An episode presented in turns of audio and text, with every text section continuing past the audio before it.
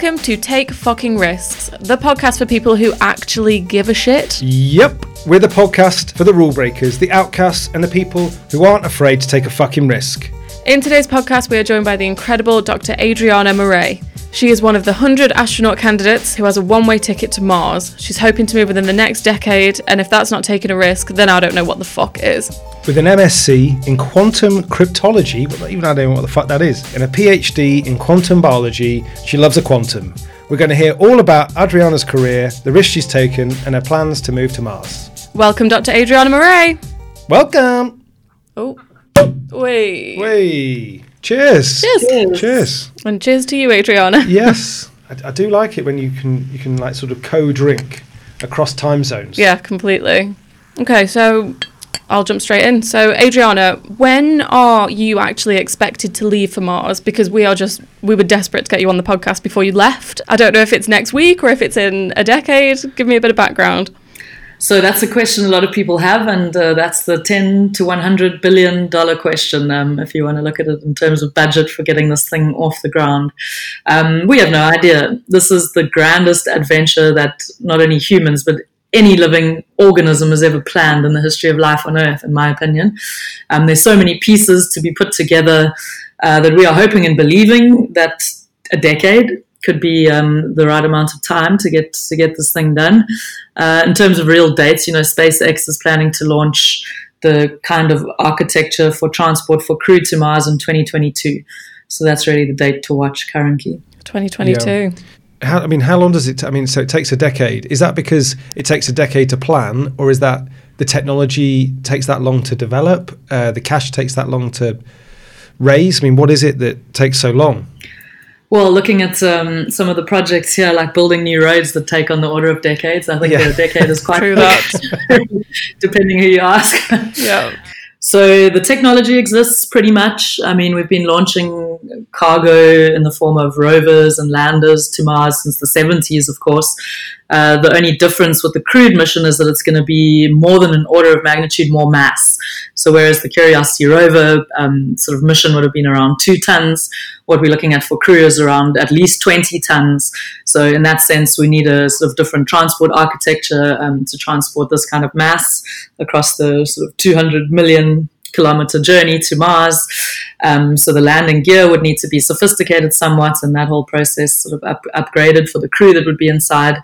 Uh, but otherwise, no, the technology exists. We don't need a quantum computer. We don't need an electromagnetic propulsion system. We're going to do it the old-fashioned way, uh, burning rocket fuel and um, launching uh, perhaps as few as four and perhaps as many as a hundred people uh, for the first time from Earth to a new world on planet Mars. Fuck, sorry, four people.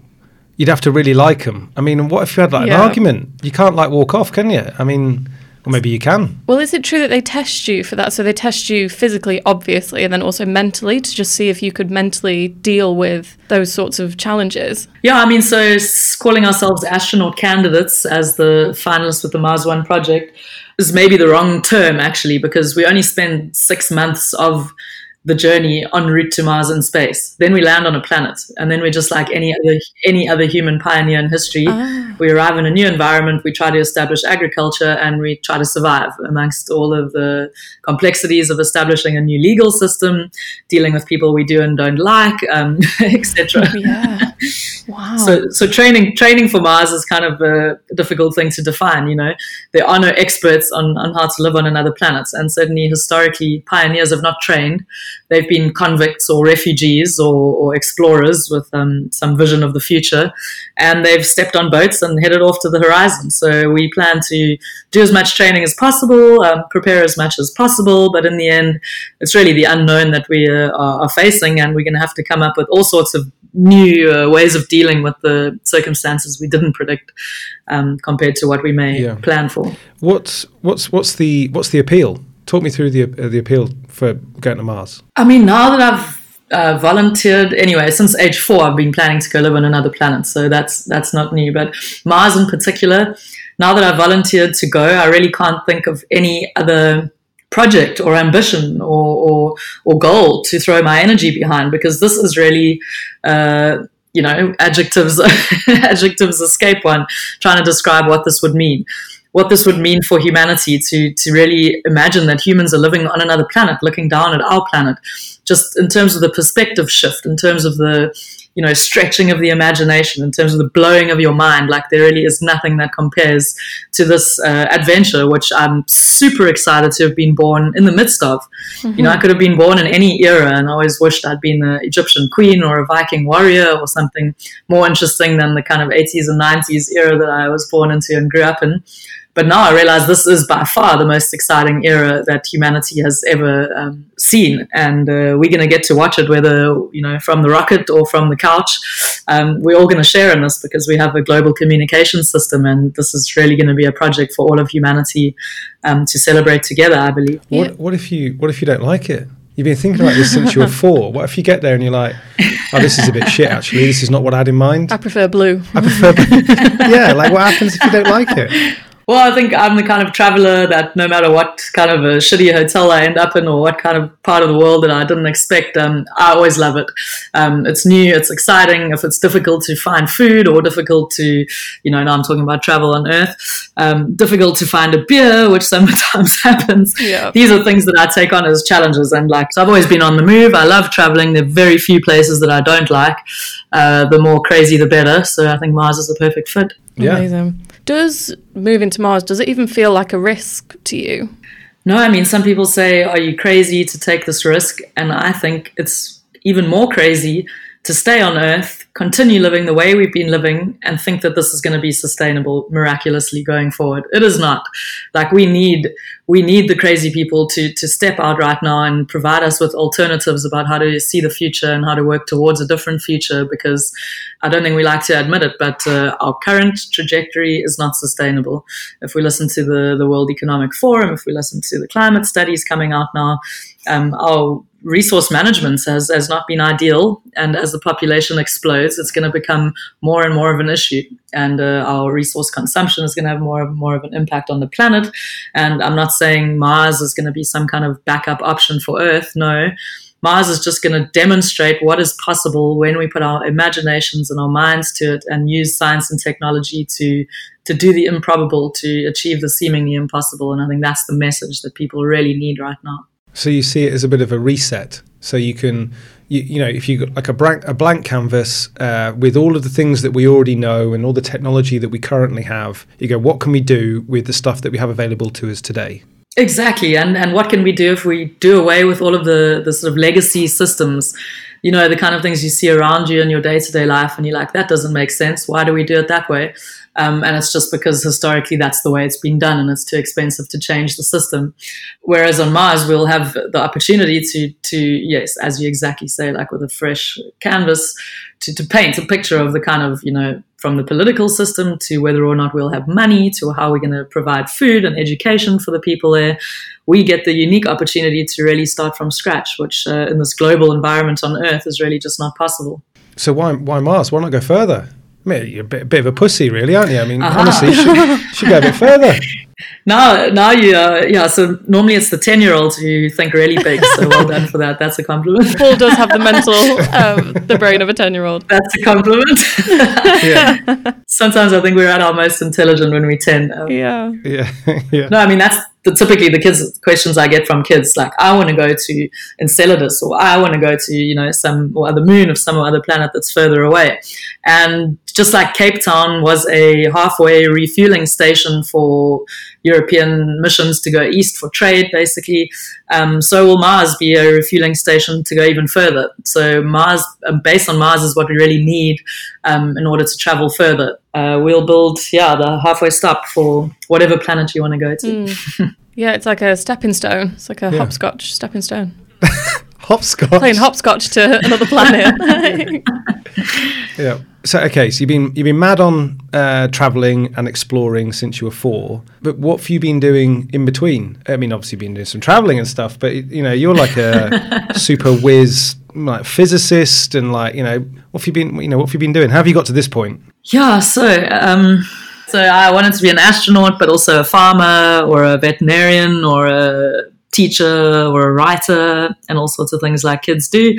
Astronaut was somehow my favorite though. And coming out of high school, I thought uh, I still wanted to do that. So I did theoretical physics um, because we don't have an aeronautical engineering program in South Africa. We don't, of course, have access to an astronaut program at all uh, as an Afri- as a citizen of every any African country. So that we hope to change going forward. So I did physics. I sort of uh, became really fascinated with quantum physics. It felt like that part of science which wasn't complete, and therefore that part of science that maybe I could contribute to in terms of understanding why you know quantum particles behave so weirdly um, and things like that. So then I got involved in quantum biology, which was looking at life on a very small scale, like the electrons, the molecules, the atoms that contribute to what we would call the living of some system. And then that line of research actually took me back to space, funnily enough. So, mm. sort of like when you when you have some kind of destiny or some kind of dream when you're young, often, often, even though it feels like you've left that path, you might come back to it later, which, which I did with quantum astrobiology. So trying to find clues as to how life may have emerged on Earth or what like other life living systems might look like. We need for that we need to investigate beyond Earth. So astrobiology is you know the investigation of, of potential life or even human life, the investigation of the effects of space on that. So then I heard about the Mars One project, um, volunteered, of course. It felt like my, my dream had sort of come into fruition when I read that um, newspaper headline saying call for volunteers for one way trip. I was super excited that it was a one way trip because I knew this would reduce the competition significantly, and this was just just yeah. the thing for me. yeah, outthink the competition. Always. yeah. Um, in the meantime, then through my public speaking, I gave a lot of talks at, at schools, at businesses, um, universities, all sorts of institutions.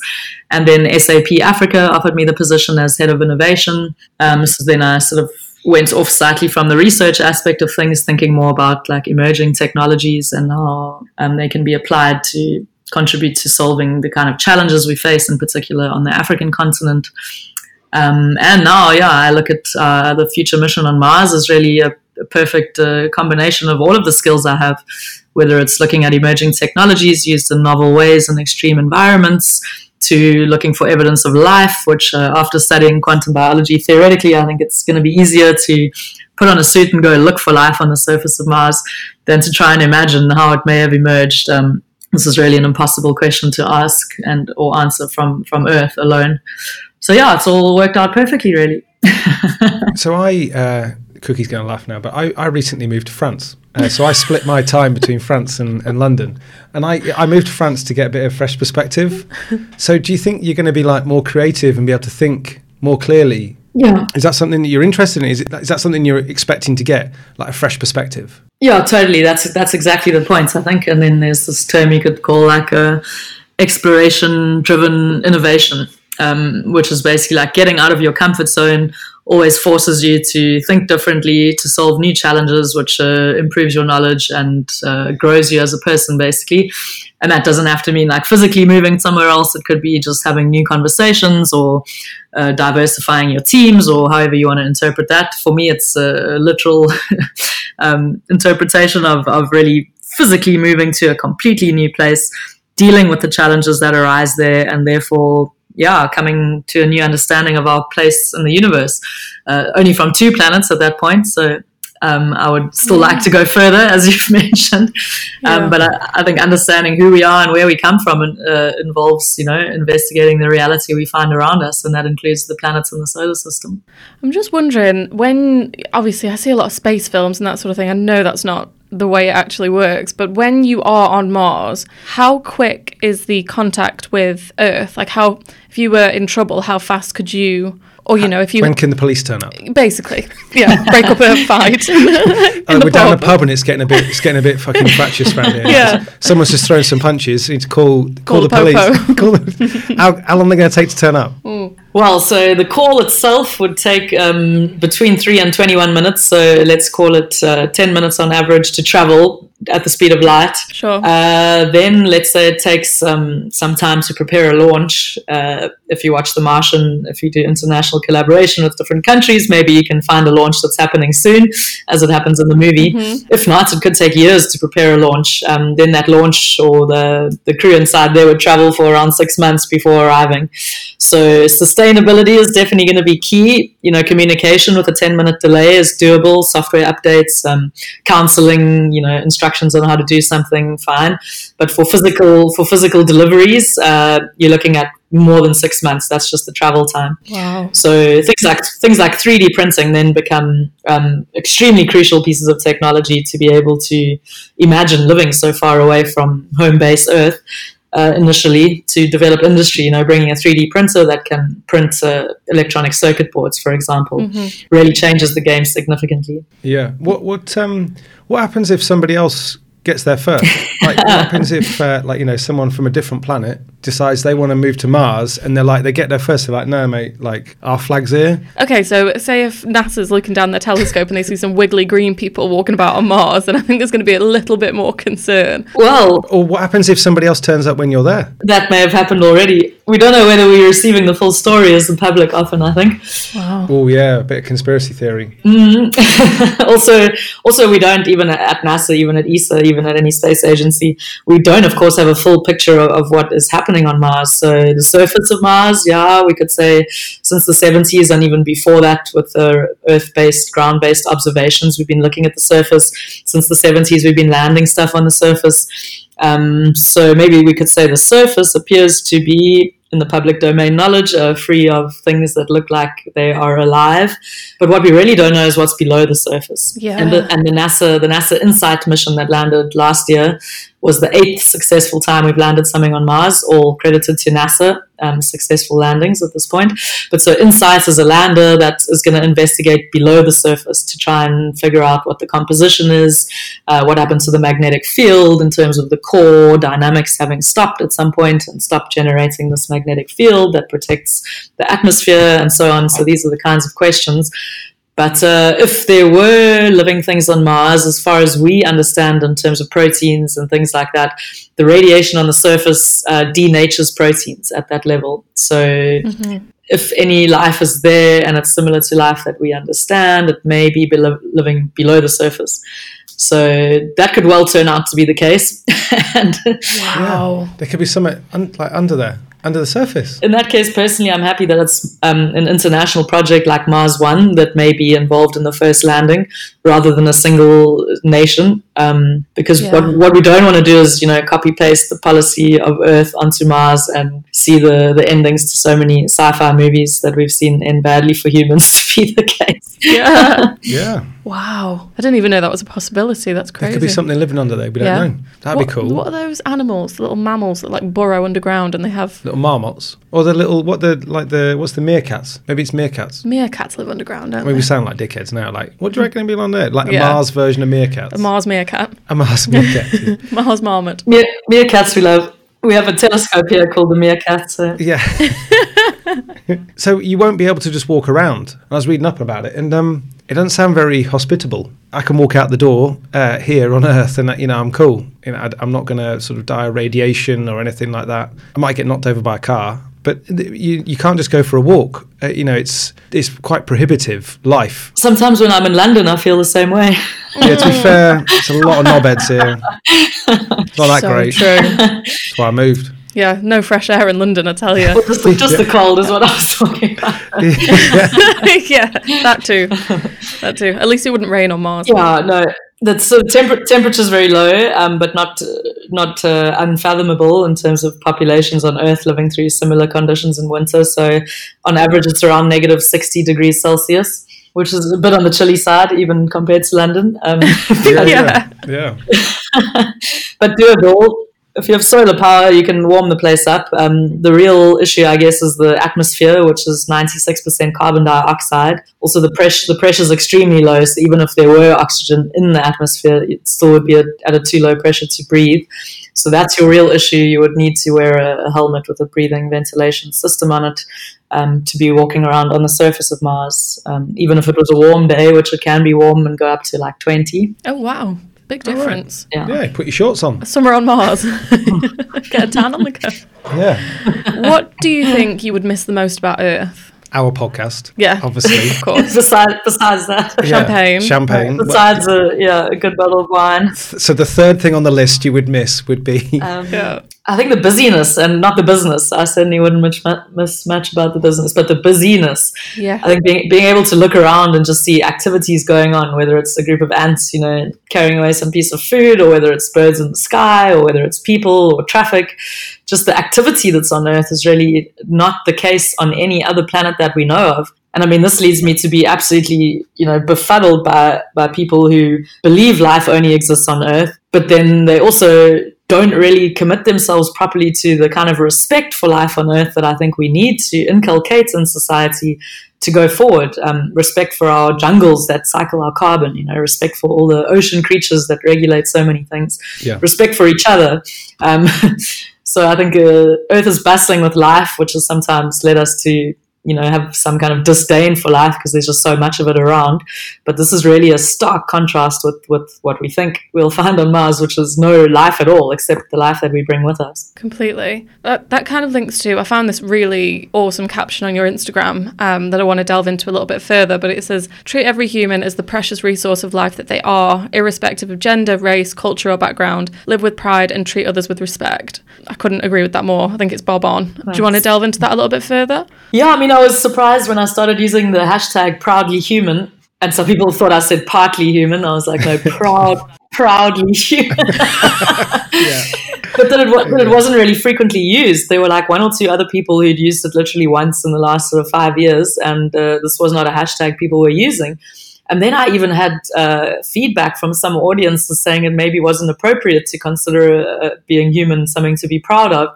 And I was just flabbergasted. I mean, if we're not proud of at least what we how we see ourselves, you know, maybe our actions aren't perfect, but if we don't have some hope as to what we can possibly achieve as humanity, if we don't have some sense of pride and like where we've come from and where we could potentially go, then I really don't see any point whatsoever. Um, but I do see a point, and I do think we've got a lot of things to be proud of as humans. Um, I think we just need to emphasize some aspects more than others. And there is a bright future ahead for us. And I think we have to, you know, a sense of pride is absolutely crucial. I think a sense of self pride, sort of, and pride, I don't mean as an arrogance, I mean just a sense of self worth, you know, actually comes before we can respect others and respect other life forms and have respect for what's going on around us, is to have the sense of um, self worth, basically. Yeah, Yeah. definitely. Uh, will they be able to? Will you be able to take champagne? Well, funny you ask. Um, so my family, or at least on my one quarter of my descendants, were French Huguenot refugees who came from France to Cape Town in 1688, and they were they were brought along by the Dutch as agriculturalists, and they happened to bring some grape seeds with them. So amongst the earliest vineyards established in the Cape in South Africa in the 1680s was uh, Plaisir de Merle, which unfortunately I have no longer any official ties to, but you can still buy the wine. so this is part of my heritage. So in fact, I've been around to chat to several winemakers about the possibility of making wine on Mars, and we both agree that we enjoy good wine, and that probably beer would be a lot easier to get right. Main- Mainly, mainly because of the oak barrel. So basically, the tree takes decades to grow. South Africa doesn't even grow their own oak because the cold climates, whatever, in, in either Canada or France, or make better oak. Um, and the oak barrel itself weighs a few hundred kilograms, so it's going to be a, a tough um, motivation to to bring along a few a few oak barrels to you know add to the flavor of the wine. so so beer might be a, a second best uh, option, but we'll we'll try. Yeah. It's Getting pissed on Mars. That'd be great. That is one hell of a story, isn't it? Oh mate, I woke up with a massive hangover today. Where'd you wake up? Mars. That's the problem though, because everybody else that you're telling that story to will also be on Mars. yeah. So it's not that novel. So you Maybe like you send a you send a um, I don't know like a telegram. send a fax to your, fax to, back, to your friends. back to your friends. Yeah, there we go. Something to look forward to. yeah. First drink on Mars. Yeah. You have said, I think it was on your website, you've said that you believe that we are living in a very unique point in history. What what do you mean by that and what has that got to do with you leaving? Well, we we developed the technology to potentially destroy ourselves, but uh, with the same technology, we actually have the hope of, of not destroying ourselves. In a nutshell, I think that's that's the era where we live.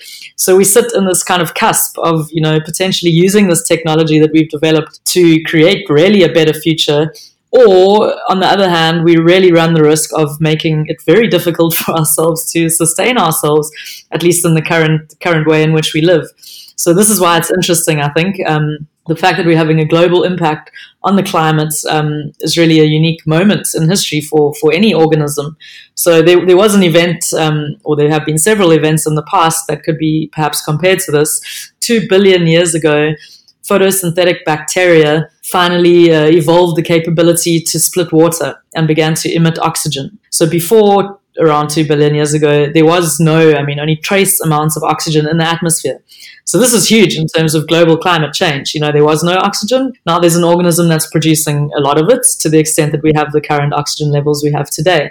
This caused a huge extinction event. Many species were unable to deal with this new oxygenic atmosphere and went extinct as a result um, what we saw coming out of that was complex life. So before that, multicellular organisms were not as prevalent because this oxygen is a like double-edged sword. It can be extremely reactive and destroy cells, but it can also be harnessed in the way that we do by breathing it continuously. So bacteria didn't know what they were doing, perhaps one may argue. Um, they just evolved the capability to emit oxygen.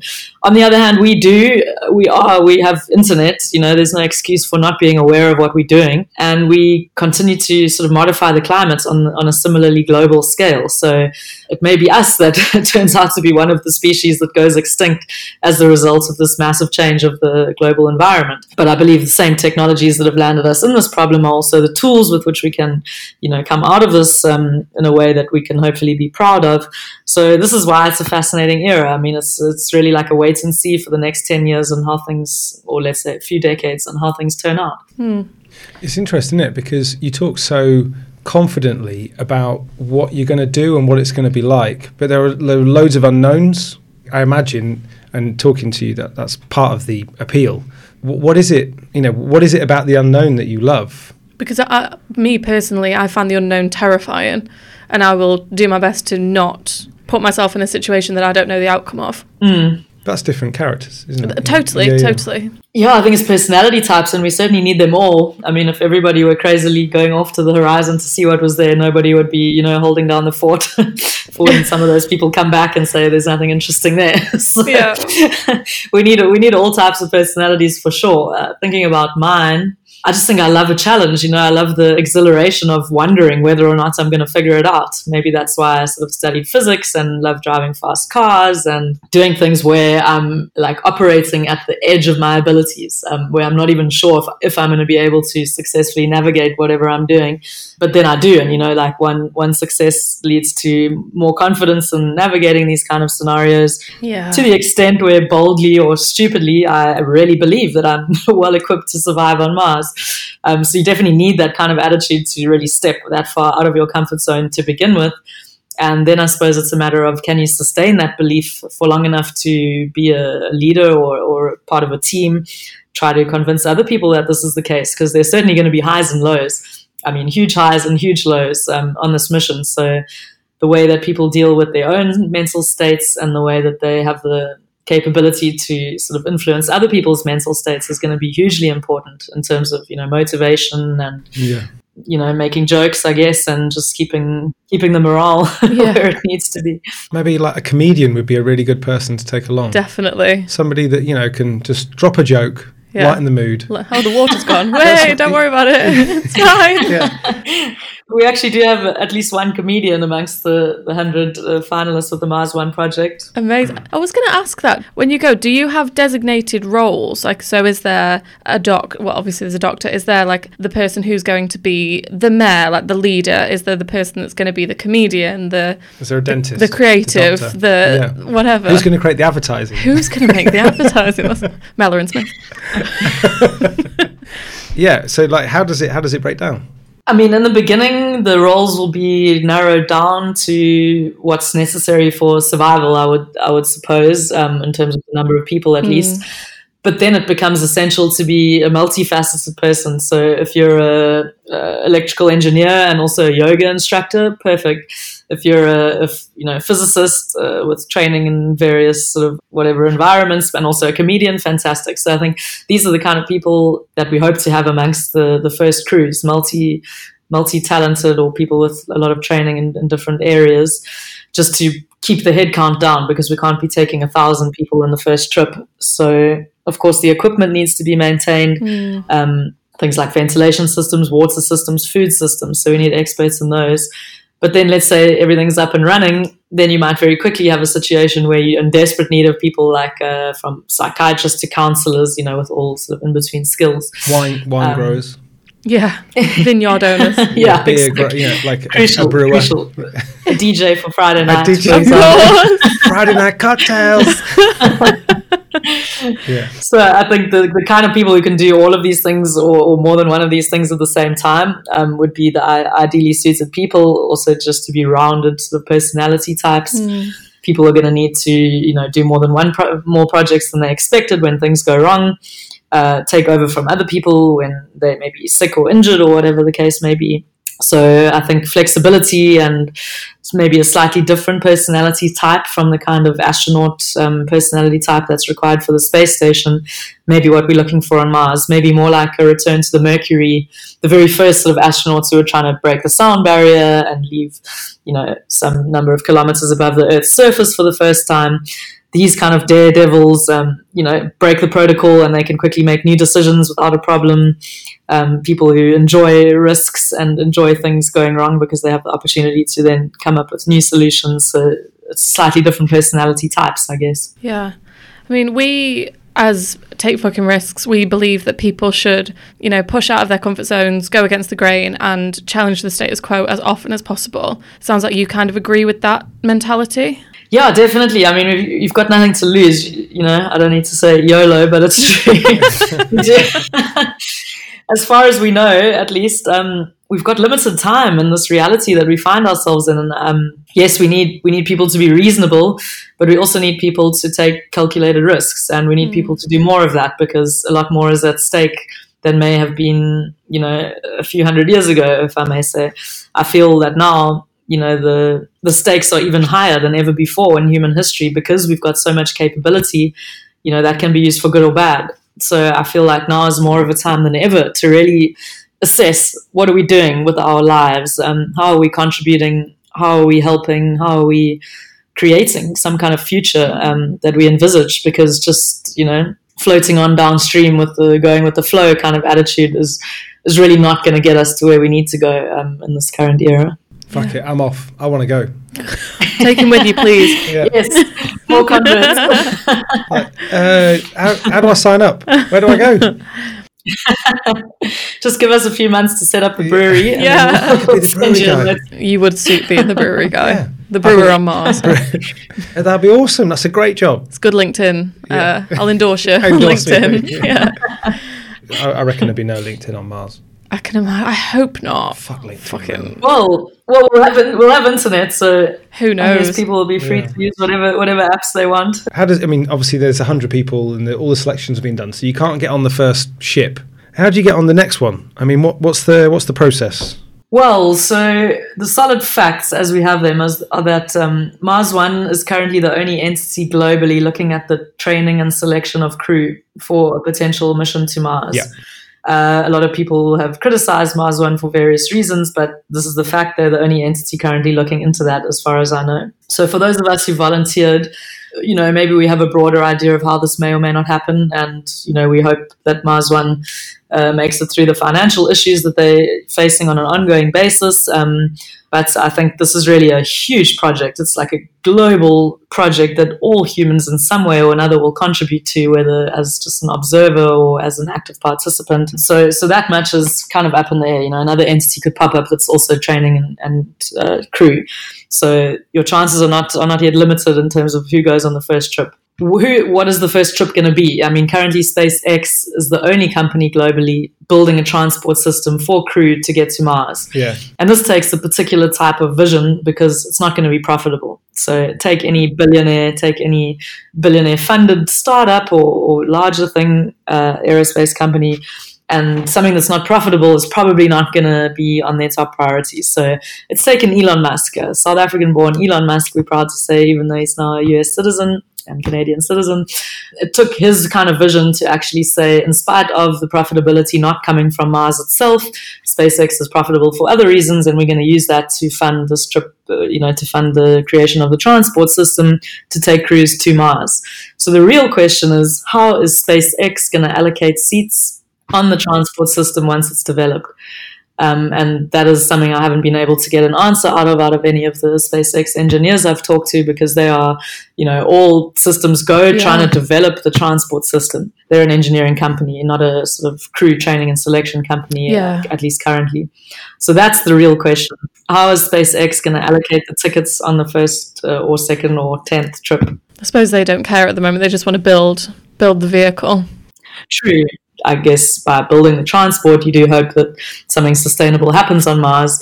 So the richest people on the planet are not necessarily, or maybe certainly not going to be the right people to do the kind of legwork necessary to establish a base on the yeah. surface of Mars. Yeah, yeah. You know, astronauts. I've spoken to a few astronauts whenever I get the chance to, whether whichever space agency they're from, and not a single one has voiced any real enthusiasm for going on a one-way trip to Mars. like these are, these are you know hugely inspirational, amazing people, highly qualified in their fields who've worked really hard to get to where they are, and do amazing things for promoting you know science and technology for the public. Yeah. But these are not people who are maybe like crazy enough, can I say, to to volunteer all of their hard work to go on a one-way trip to Mars. They're interested yeah. in return tickets. Yes. So, so, I don't I don't see it being government astronauts either. So then the question remains: I mean, who will these tickets be allocated to, and how will that be decided? But you'll be front of the line either way, waving your arms about. Pick me. At least if being a South African counts for something, I'm gonna I'm gonna use any any card or angle I can get. Yeah, yeah, absolutely. Sounds amazing. Mm. I'm really really glad that we caught up and and found out a bit more about what you you know kind of how you uh, just view risk and how you kind of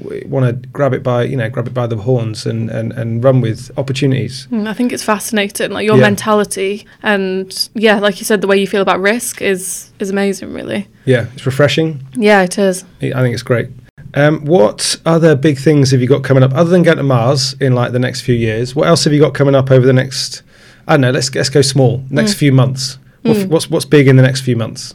Perfect. I'm glad you asked. In the absence of any actual Mars One training um, since I applied in 2013, um, I'm part of the Foundation for Space Development South Africa. And as director of the foundation and with a team of co organizers, we are planning a off-world settlement research experiment in Antarctica in the winter of 2020. So during the winter, there's 100 plus kilometer per hour winds that race through Antarctica. There's no sunshine, oh, wow. um, wow. no daylight, let's say, um, for some significant portion of the winter and we will be staying there for eight months with no option of oh leaving. Oh we'll be staying there with a team of between 10 and 20. The details have yet to be uh, finalized with partners that uh, we are currently in discussion with. Getting this documented, we see the engineering side of things as crucial. You know, what kind of equipment can sustain us, can sustain our lives in such a harsh environment for eight months what kind of research will be done there while we're there, what kind of food production, water management systems, etc.,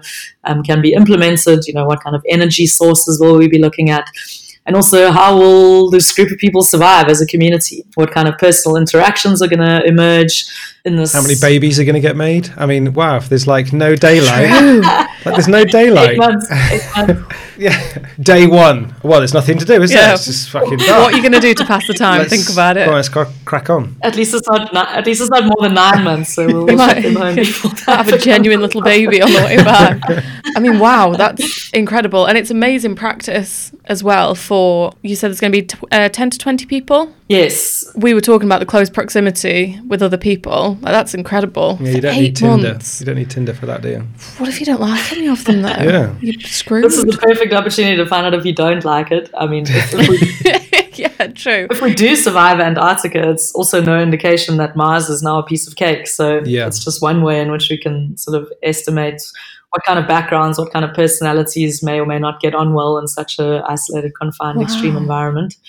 and we hope to get app- applicants from all around the world, and we hope that some of them would be making beer or DJing on a Friday night. So we're not we're not going to be a purely scientific endeavor. Paul's writing his Yeah. application right now. Yeah, scientists can have fun. That's Yeah. okay. We're going to open applications for that in the next couple of months. Um, we've just got to finalize our partnership agreements. Um, but on my website or on Twitter or just by googling Adriana Marais. Yeah, what are your? What's the website and what's your Twitter? Uh, my website's adrianamarais.org and Twitter at Adriana Marais, Instagram at Adriana double underscore Marais. Yeah, we're going to try to extend the invitation for applications uh, as far and as wide as we can to get a diverse group of, of people with uh, crazy and extraordinary and uh, sciencey and techie ideas of how to contribute to this community.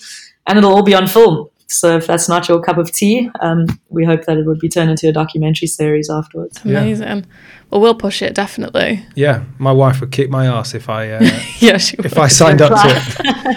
Uh, yeah. Right, I uh, I've really really enjoyed it. Yeah, thank you so much for chatting to us, Adriana. Yeah, Yes. it's been a great chat. My pleasure. How uh, how far down the bottle are you now?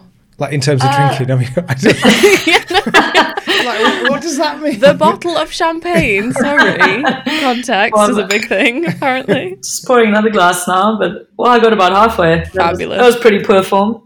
But you guys are Well done. You guys asked a lot of Yeah, yeah. questions. It's a lot Thirsty. Gonna neck the other half of the bottle right now. yeah, celebration. Thanks so much, Adriana. It's been such a pleasure. Thank you. Cheers. Good to speak to you. Bye. Cheers. Bye. Bye bye. Bye. Bye bye. Au revoir.